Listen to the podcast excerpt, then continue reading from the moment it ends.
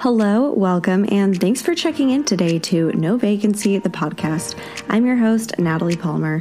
I'm an Airbnb ambassador and 17 time superhost, and I've hosted over 1,000 reservations. I'm a stay at home mom of two under two and manage my eight listings remotely. My mission is to help new and experienced vacation rental hosts turn their listings into fully booked, profitable properties that can be managed from anywhere so you too can have no vacancies.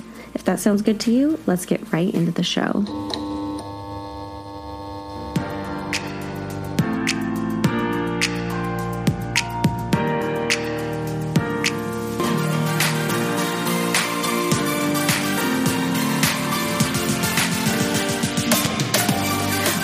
Guys. Thanks for tuning in to another episode. I can't believe we're already episode four of No Vacancy, the podcast. Today, I want to talk to you about the idea of repelling certain customers in order to attract the right ones to your property. I've heard people refer to this as attraction marketing or repelling in order to attract. There's different names that this goes by, and it's a marketing concept that basically says you can't be everything to everyone and you shouldn't want to be. Attempting to do so is actually hurting you from attracting the right customers, in our case, guests. It's hurting you from attracting the right guests to your property who are truly going to vibe with and love your place, love you as a host, give you those rave five star reviews because it's a perfect natural fit for them. So don't try to be everything to everybody. It's just going to get you lost in the shuffle. It's not going to make you stand out, and it's hurting you from getting those guests that were truly meant to stay with you in your place and have you as a host. Now, I love talking about this subject because, little known fact, I actually have a business degree in marketing and I've pretty much never used it before. Well, that's not true. I did have a corporate job fresh out of college for a couple years, but We'll talk about that a different day. You don't need a college degree to be an Airbnb host, and so um, at least I met my husband in college, right? That was that was worth it. Anywho, I do really love marketing. I am passionate about it. It's what I majored in, and so finally, I get to use I get to put my degree to some use when talking about this subject. Let's let's go further with this idea of pushing away certain customers in order to get the right ones to come purchase from you. I'm actually going to use an example not from the Airbnb world, but let's talk about hear me out. Let's talk about the earplug industry. So, I sleep with earplugs every single night. I don't know why, but when people find this out about me, they think it's like one of the craziest facts. Um, I sleep with earplugs every single night. I have for probably 10 years. I cannot fall asleep without them. I live and die by my earplugs, okay? They are my saving grace and the only reason I get a good night's sleep. Enough about me and my sleeping habits, okay? Here's why I bring this up. If you go to Amazon right now and you type in earplugs, you're gonna get, what is it, 25 search results on the first page all of the search results you're going to get, all of the earplug products you're going to get are either black or nude colored or orange, advertised as for construction zones. All of them talk about how many decibels that they that they block out, how many decibels of noise. Uh, you know that they're for loud construction sites or something like that. They're all very manly. Okay.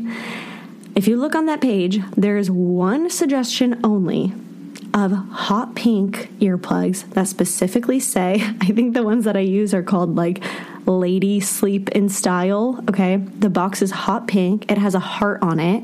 It says perfect for blocking out snoring husbands. My husband doesn't even snore, and I've been using earplugs long before him. So that's not why I use them. But you can clearly see out of these 25 search results, one of them is very clearly targeting women why? Why are they doing that? At the end of the day, an earplug is going to block out noise. It's the same earplug, regardless of if it's black, orange, pink, but Whoever is manufacturing these earplugs, I am still impressed to this day. I've been buying from them for 10 years now. I am still impressed to this day because when you search Amazon, all the other search results are so manly and geared towards men. And then you've got this one pink set of earplugs that just is already segmenting. No guy is going to buy that one, okay? They are already splitting their customer base in half. And I could see so many people saying that is a terrible idea. Make the earplugs a neutral color. Why are you already trying to get 50% of the population to not buy your product? I think, on the contrary, this is such a smart move because out of those 25 search results you get, 24 of them are totally interchangeable. So, out of 50% of the population, men that are buying earplugs, 50% of them are going to be splitting their purchases amongst 24 search results. That one brand that is going with the hot pink, heart on the box, clearly marketing for women, they are just automatically going to capture 50% of the customer base. It is so smart what they're doing. And I know this is the dorkiest example of all time, but I just want to show you that sometimes specifically pushing people away even half the population can do wonders for now pulling in the other half or whatever that percentage is, whatever demographic you're working with. It can be such a good strategic move to push people away because now, for the people who are meant for you, for the 50% of the population in this case, women that are searching for earplugs, they're going to see the cute hot pink box with the heart on it. They're going to see that it's advertised for husbands who snore, and women are just going to purchase that one not even think about it twice. So smart. So, how do we relate this back to Airbnb? I'm going to tell you a personal example with one of the Airbnbs that we own and manage. When we bought it, it's in Big Bear Lake, California, a ski resort town. Pretty much all of the listings up there. There's 2,500 active Airbnbs in Big Bear. Pretty much all of them have that very cabiny decor, wood paneling, dark green carpets, moose and bear wallpaper. You know exactly what I'm describing. When we bought our condo there, gutted it and flipped it, we turned it into this absolute Joanna Gaines white you know, shiplap farmhouse style place. Floating shelves, white cabinets, that whole vibe. I remember thinking, is this a bad move? because when people come to the mountains, they are looking for that cabin feeling. Are we going too modern for this area? Maybe this place would absolutely crush it down in Newport Beach, but are people looking for white kitchens, white cabinets, perfectly white walls, and that modern farmhouse look in Big Bear? In the end, I'm so glad that we trusted our gut and went with that design because this has been our most profitable unit to date. It absolutely crushes the competition and we stand out so much. And I know for a fact a lot of people do not book us because we don't have that cabin feel. I have literally shown my listing to people that I've bumped into in restaurants or something who we get on the topic of Airbnb. They say they're planning a Big Bear trip. I show them my listing, and I have literally had people say, Oh, it's pretty, but we were looking for something more of a cabin vibe.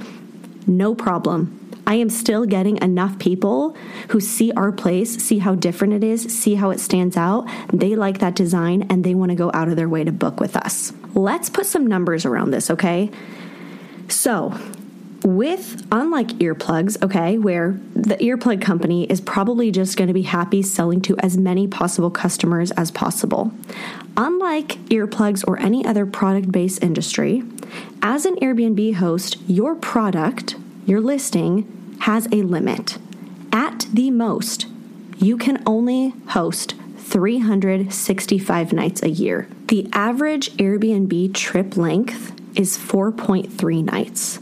I know some of us are in different markets where we host longer or shorter than that, but for the sake of this episode, we're going to go ahead and run with this 4.3 night average booking length. So for the average host, if you are booked 100%, fully booked. You have not one open night the entire year. 365 nights are booked. Let's take 365 divided by 4.3. 84.88. Let's just round that up to 85. At the most, you only need to attract 85 bookings a year in order to be fully booked. Now, I did some research, and in my city, Big Bear, we attract an annual 3 million guests per year. I only need 84 of those, 85 of those to have a full booking. So now, when you put that in perspective, me worrying that my modern farmhouse Joanna Gaines inspired style wasn't going to appeal to people because they're looking for cabins, there are over 2,000 other cabins that people can book if they're looking for that vibe. I know I can find 85 people out of 3 million who want what I'm selling. Okay, I'm going to give another example. And anyone who is in my crash course this week, we're running my five day hosting crash course. You guys heard this example yesterday because I talk about this on the day devoted to interior design. But for anyone else, there is a property in Nashville, an Airbnb there, that decked itself out all pink everything's pink the floors, the furniture, the wallpaper, the curtains. I'm talking even their dishwasher is pink, their toaster oven, their KitchenAid mixer, their coffee maker, their tea kettle. Everything is pink. Somebody sitting there is probably thinking, how stupid could they be? Why would a host purposely make an all pink Airbnb that's never going to appeal to guys or families or some solo traveler who's working from home? The only people who are going to book that are bachelorette parties, girls' groups, girls' weekends. Do you know how many annual tourists Nashville has per year? Over 16 million. Okay? Out of 16 million people, that place is easily going to find 85 groups a year that are obsessed with the pink vibe, don't even give it a second thought, and instantly book. They might be scrolling, and you would be hard pressed to convince me that there's not 85 girls out of 16 million that would see that, instantly fall in love, and book it just for the fact that it's all pink. So do not be scared to segment yourself and position yourself towards a certain demographic. Do some research on your area and see how many people are visiting that area annually I'm running with this example right now of a 4.3 average length of stay. Your market may be different. So divide 365 by the average length of stay in your area and compare that to the number of tourists you're getting annually. I guarantee you can find the right number of people to fill your calendar for a full year based on the number of tourists you get by segmenting and making yourself stand out. Back to my Big Bear example, what I'm dealing with there are over 2,000 cabins that are copy and paste super traditional cabin carbon copies of each other.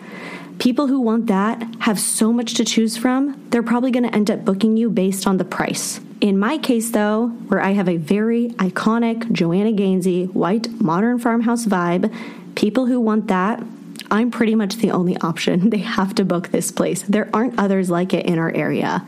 So do not be afraid to make yourself stand out. Here's another example, and this one is a little radical. I personally would never do this, but I love that this host leaned into it. I once saw a post of a host on a hosting forum say that he specifically markets his place as a smoke friendly property, which blew my mind because in my years of hosting and talking to other hosts, I have never met a host who did not have the no smoking uh, box checked off on their listing. This guy, though, said that he uses this vacation home for personal use sometimes. He blocks some weekends out of the year and goes himself. And he, when he goes, wants to smoke weed. Good for him. It's his place. And if that's what he wants to do, he should be able to. Now, he said that when he first launched his Airbnb listing, he was so careful not to smoke because he didn't want to have the smell bother the next guest who booked. So he was keeping it as a non smoking place. But when he went up, that's what he wanted to do and he wasn't enjoying it. Finally, he said, screw it. Every other listing is advertising as non smoking. There has to be other people out there like me who want to smoke when they're on vacation. I'm to just go for it. I'm to start smoking in my place and list it as a smoke friendly place. And I know anyone who's a non smoker will never, ever, ever book with me. But for somebody who wants to smoke, I will be the obvious choice. This guy is booked solid now. And again, this is not my personal taste. I would hate to stay in a place that smelled like smoke. I would be irritated if my guests were smoking. But for him, this worked out perfectly. So if he had been sitting there this whole time, thinking that he has to preserve this idea of it being a non smoking place because that's what the majority of people want, he, A, would not be able to enjoy the property he wants to, the way he wants when he's there, and B, he could have a very, very different business model right now. He might be sitting there stretching, trying to think of how to have his place fully booked, thinking of all these extra amenities he can offer, having to go lower on price to attract people. now, I mean, let's think about it. I don't know what his prices are, but this guy would have a lot of room to raise prices up because it's that hard to find places that do allow smoking. So, this turned out to be a brilliant marketing strategy. He's pushing so many people away, but those ones that are meant to stay with him and his property that enjoy the same things he does, i.e., smoking weed in this case, those people are going to book with him without a second pause or hesitation. So, so smart. So, as you're sitting there right now thinking, okay, how am I going to start repelling some people with my listing so that I can attract the right ones that are a perfect fit, that are going to leave me five star reviews because I'm not trying to capture somebody who just isn't a good fit for me? How are you going to do that? Naturally, your property is already repelling some guests and attracting others just based on the location of it or the size of the property.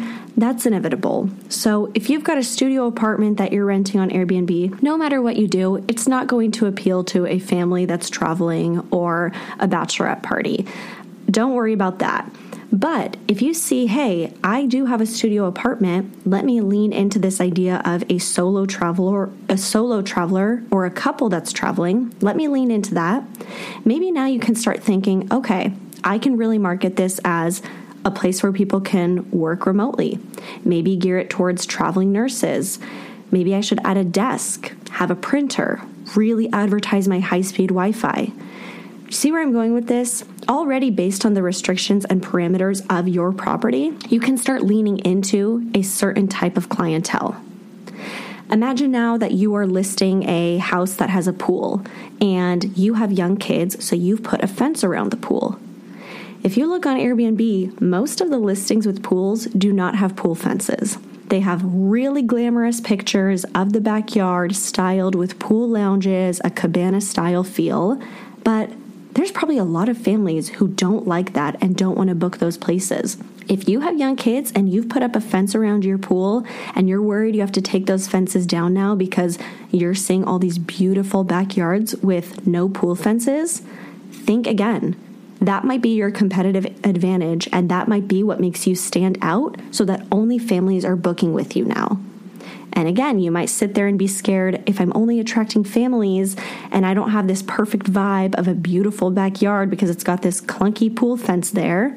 Well, let's do some research, see how many tourists you get to your area annually, figure out that average length of stay for you. And if it's around 85 guests a year, I feel very confident you can find 85 families a year that want to stay in a place that has a pool fence. There's a million different examples and directions you can take this in, but I really hope that after listening to this, you just get yourself thinking don't try to be every listing to every guest. You can't. It's not possible. There's going to be restrictions based on size of your property, location, the style you're designing it with, the amenities you have.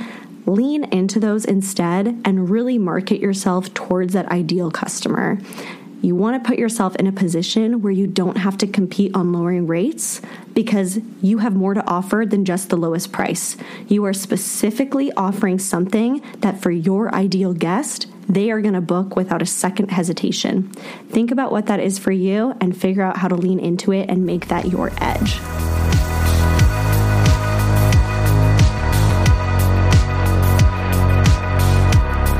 All right, you guys, this week for our Airbnb quick tip of the week, I've got a super simple one that shockingly gets overlooked so much, and that is just try checking into your Airbnb at night.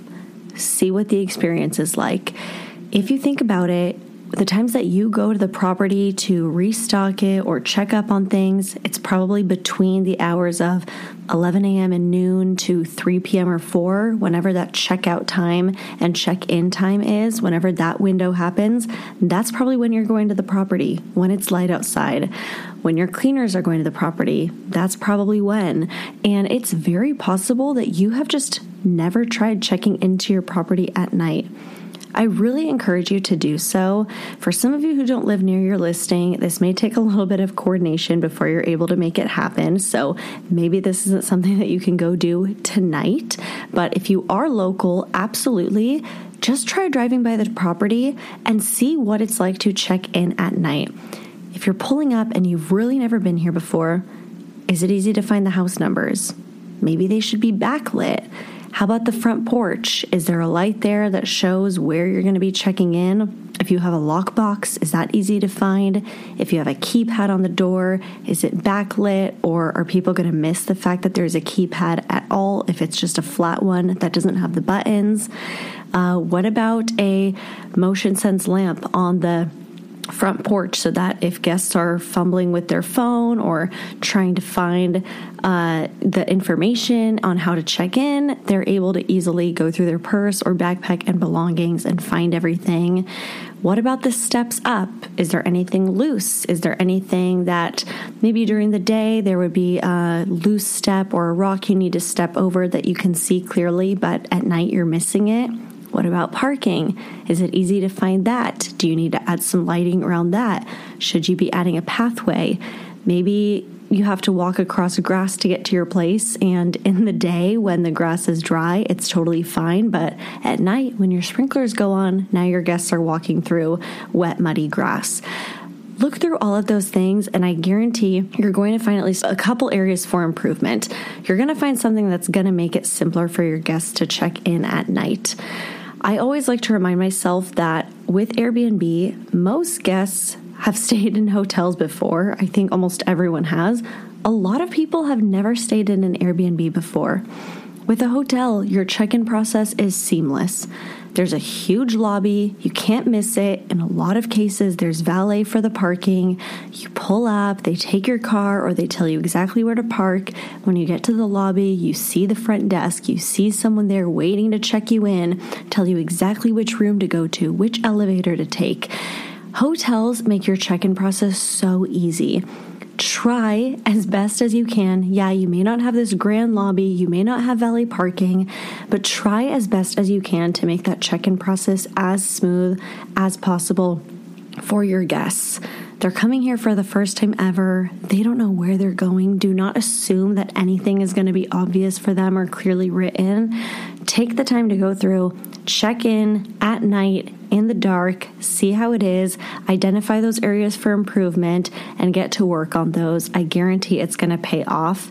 It might not be one of those things that's going to get you a five star review, but if someone has a bad check in experience, it's definitely going to make it harder for you to get that five star review.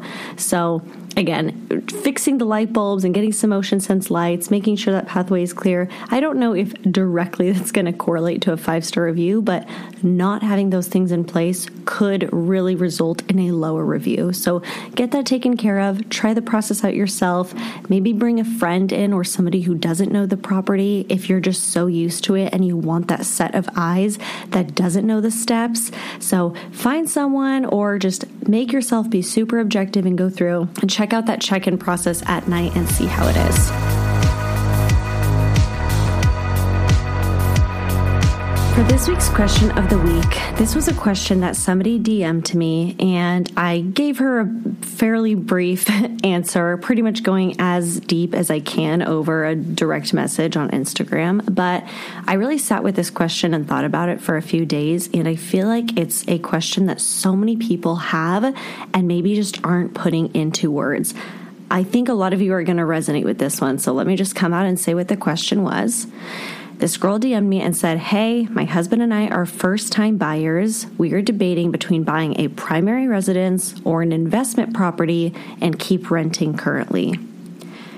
I really, really liked this question. And like I said, I think a lot of you out there are probably resonating with this and in this exact same scenario, but haven't verbalized it the way that this person did so eloquently should you buy when you're sitting there and you're thinking, hey, we've got money, we're currently renting. Do we just want to buy our forever home and be there? Or do we want to buy an investment property, keep renting, but have our short term rentals start going? Which one? Unfortunately, I cannot answer that without knowing your specific situation and your goals. So, what I'm going to leave you with instead, I'm not going to tell you which route to go. There is no right or wrong answer here. Uh, but what I am going to do is give you a set of questions that I think if you can answer these, it's going to help you decide which is the right move for you. So, one thing to think about should you buy a primary residence or an investment property and keep renting right now? I would consider what stage you're at in life. If you are in your 20s right now and you like living in a really expensive area that you would not be able to afford a mortgage on, and renting is your only option to live there, I would probably keep renting if you're still ready to, if you want to continue that phase and you're not ready to settle down in your forever home or something, I would probably keep renting and go the investment property route. Because, especially if you're able and willing and open to hosting the place remotely, your investment property could be anywhere in the country. So, if you're limited on the down payment you can afford and the mortgage payment you can afford, which obviously you are. Everybody has a budget, everybody's limited on what they can afford. So if you are limited on that stuff, you can cast such a wider net by being open to an investment property rather than where you want to live usually where you want to live is going to be pretty specific. It's going to be either close to your work or your partner's work. Um, it might be in a good school district. It might have to have a certain amount of land, a certain number car garage. There's a lot of factors that could be playing into here. Maybe it has to be close to your family because they provide childcare, or maybe it has to be close to family because you're caring for a family member. There's a hundred different factors that make it very hard sometimes for you to be flexible with where you want to live, but your doors are completely open when it comes to an investment property. So that's what I would say in the case where you do feel that limit on where you want to settle down. Keep renting and put your money into an investment property. On the other hand, I do think that there is something to be said for owning your primary residence and the peace of mind that that's going to give you, knowing that you've got a locked in mortgage rate. You don't have a landlord that is suddenly going to decide to raise rent or that he wants new tenants or he wants to sell the property and he's going to kick you out. I really do think there's something to be said for owning where you live and taking pride in that as a homeowner, making your home the way that you want it. And if that is that next step that you need in life to feel like you can sort of just, I don't know, enter that next chapter of adulthood and and be a property owner, own your property residence, be a homeowner. If that's where you're going to sort of learn how to be a homeowner, learn the logistics, start making improvements on that house and fixing it up and learning if you like interior design and you like styling a space and you really want to take pride in ownership like I said, I think that there's something to be said for that. And I can't discount as much as I love Airbnb and want everybody to go get an investment property. I think that your primary home comes first, and Airbnb can be a luxury that you can pursue later. So, depending where you're at in life, if if you're craving some normalcy and you do have some fear about rent getting raised on you and you want that sense of permanence, I think that pursuing and looking for your official home that you're going to live in, even if it's not your forever home, but finding a place to set up roots and just feel solid and secure in. I I completely can resonate with that and I admire that so much. So it is going to depend on your current situation, which is more important to you. Do you like the freedom of renting right now? Do you want to just get money into a property and you're kind of open wherever that is, wherever it's affordable, and you can just start renting it right now and have some extra income while you continue renting where you live? Or is it more important to you when you look at planning your life, when you sit there and think, I do want to start investing in real estate?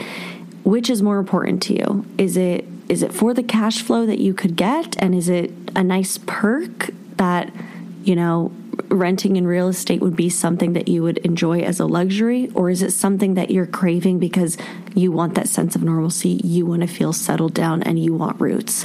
So I can't answer that for you.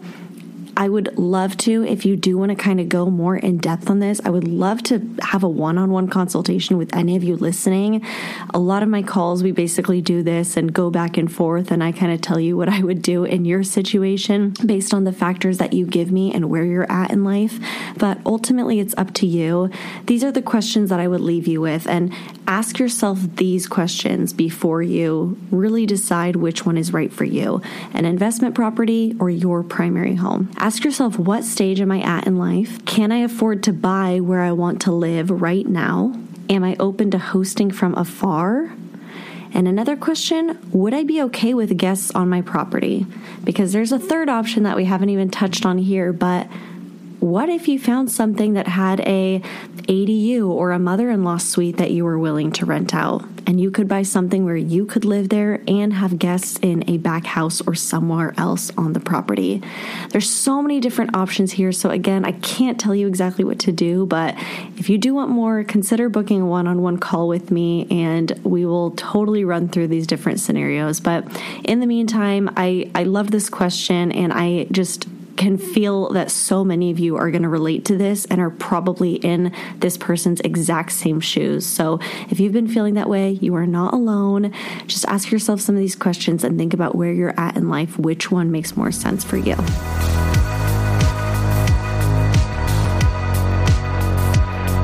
And finally, on this week's Am I the Airbnb Hole?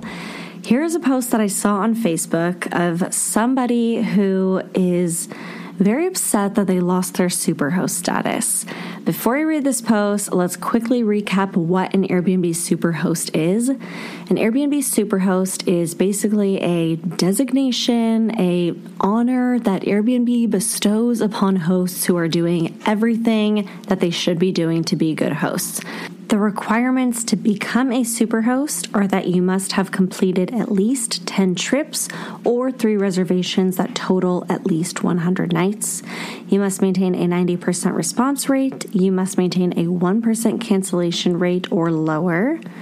And you must maintain a 4.8 overall star rating. It's evaluated every single quarter based on data from the past year. So, here is a post from a host that is very upset that they lost their superhost status. This one's short and sweet, so it's not going to take me long to read. This person said, and fake name, let's give him Tom. Tom says, Seems to us unfair that we are losing our superhost status based purely on the number of stays when we are located in a nation that has its borders closed to tourists. Airbnb had no sympathy for our situation except to say that we could qualify again if we meet the stay requirements. That's it. Two sentences, short and sweet. That's what they posted. Oh my gosh, Tom, look, as somebody who preaches the benefits of Superhost constantly, I've been a superhost since I started renting. That earliest evaluation period that I could is when I became a superhost, and I have maintained it ever since. I'm so proud of being a superhost, and every time a host that I work with tells me that they become a superhost, I am truly giddy for you guys. However, the entire point of Superhost is because you want to stand out amongst your competition. So it helps if you don't have other super hosts around you to be one and to be able to stand out. And it also helps if everyone is around if everyone around you is a super host and you just need it to now be able to compete with them on the same level. So, of course, being a super host is going to help you out. You get that little badge on your profile, it makes you look more legit. You get higher in search rankings. Okay, so we can all, I'm not arguing that being a super host isn't fantastic, and I love being one.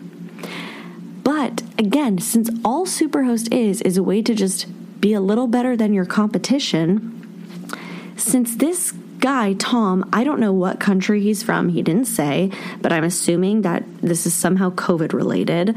He says they are losing their superhost status based purely on the number of stays when they are located in a nation that has its borders closed to tourists. So, Tom, if every single, if your entire country has closed its borders, then none of the other hosts around you are also going to be able to accommodate a lot of stays right? Am I missing something? Airbnb did not single you out and take away your superhost status. These are their requirements. Have at least 10 stays in the last year or 3 stays totaling 100 nights or more. those are those requirements, and they've been that way since the Superhost program rolled out. Nothing has changed. They didn't target you specifically, and I am really sorry that you are dealing with this in your country. I can't imagine the stress and frustration of that. However, Airbnb did not target you. They did not take away your superhost status. You simply did not qualify. The standards haven't changed. This post to me just comes off so whiny to say, seems to us unfair that we are losing our superhost status. What is unfair about the requirements being laid out and you not meeting them and then you not being renewed for superhost another quarter? Seems as fair as it gets to me. And one other thing that that I think is really sticking out to me here is that if this is a countrywide issue, like this person says, that really tourists are not able to enter the country, and that is why he's not able to have enough stays, then presumably all the other hosts in his area also are going to be not requalifying for Superhost. And if that's the case, then it really doesn't matter at the end of the day that he didn't maintain his status because none of his competition did either. So all of you are on the exact same level playing field. However, if other hosts around him did requalify for Superhost, then I would be very curious to see how did they do that? Did they get creative and start housing some longer term stays to meet that three stay requirement and 100 nights? Or are they just better listings that are still able to get booked at least 10 times a year, even without being able to attract outside tourism? If that's the case and other hosts are figuring out a way to do it, then you have to get more creative. Your listing just isn't competing with these other ones. So I don't know if it's the situation that none of you are qualifying or that you're the only one that isn't, but either way, this post to me is just so whiny and entitled, Tom, do better do better. Either accept the fact that right now you didn't meet the requirements, that's okay. It's not the end of the world. Every quarter, you have another chance. And if the other hosts in your area aren't qualifying either, then I don't know why you want to be put on a pedestal and be the only one that is. And if the other hosts in your area are qualifying, then you need to stop making excuses that it's just because of tourism and you need to figure out how they are still able to do it and you're not. So, Tom, get to work buck up, buddy. I, I don't want to hear it anymore. Like, as if this guy vents to me all the time about this. And I, he literally just wrote two sentences about it. But, Tom, no, no more complaining, no more whining. Get it together, buddy. Next quarter, next quarter, we're going to do better, okay? You got this. I trust you. Right now, you are the Airbnb hole. You're a little bit too whiny for my liking, but we're we're going to get there, okay? Good luck, buddy. And with that, it is now checkout time. Thanks for listening, and I'll see you back here next week. Lastly, as Airbnb hosts, we all can appreciate a good five star review. So, you already know a great review on this podcast would mean so much to me. Please subscribe, review, share, and connect with me in the show notes below. Bye.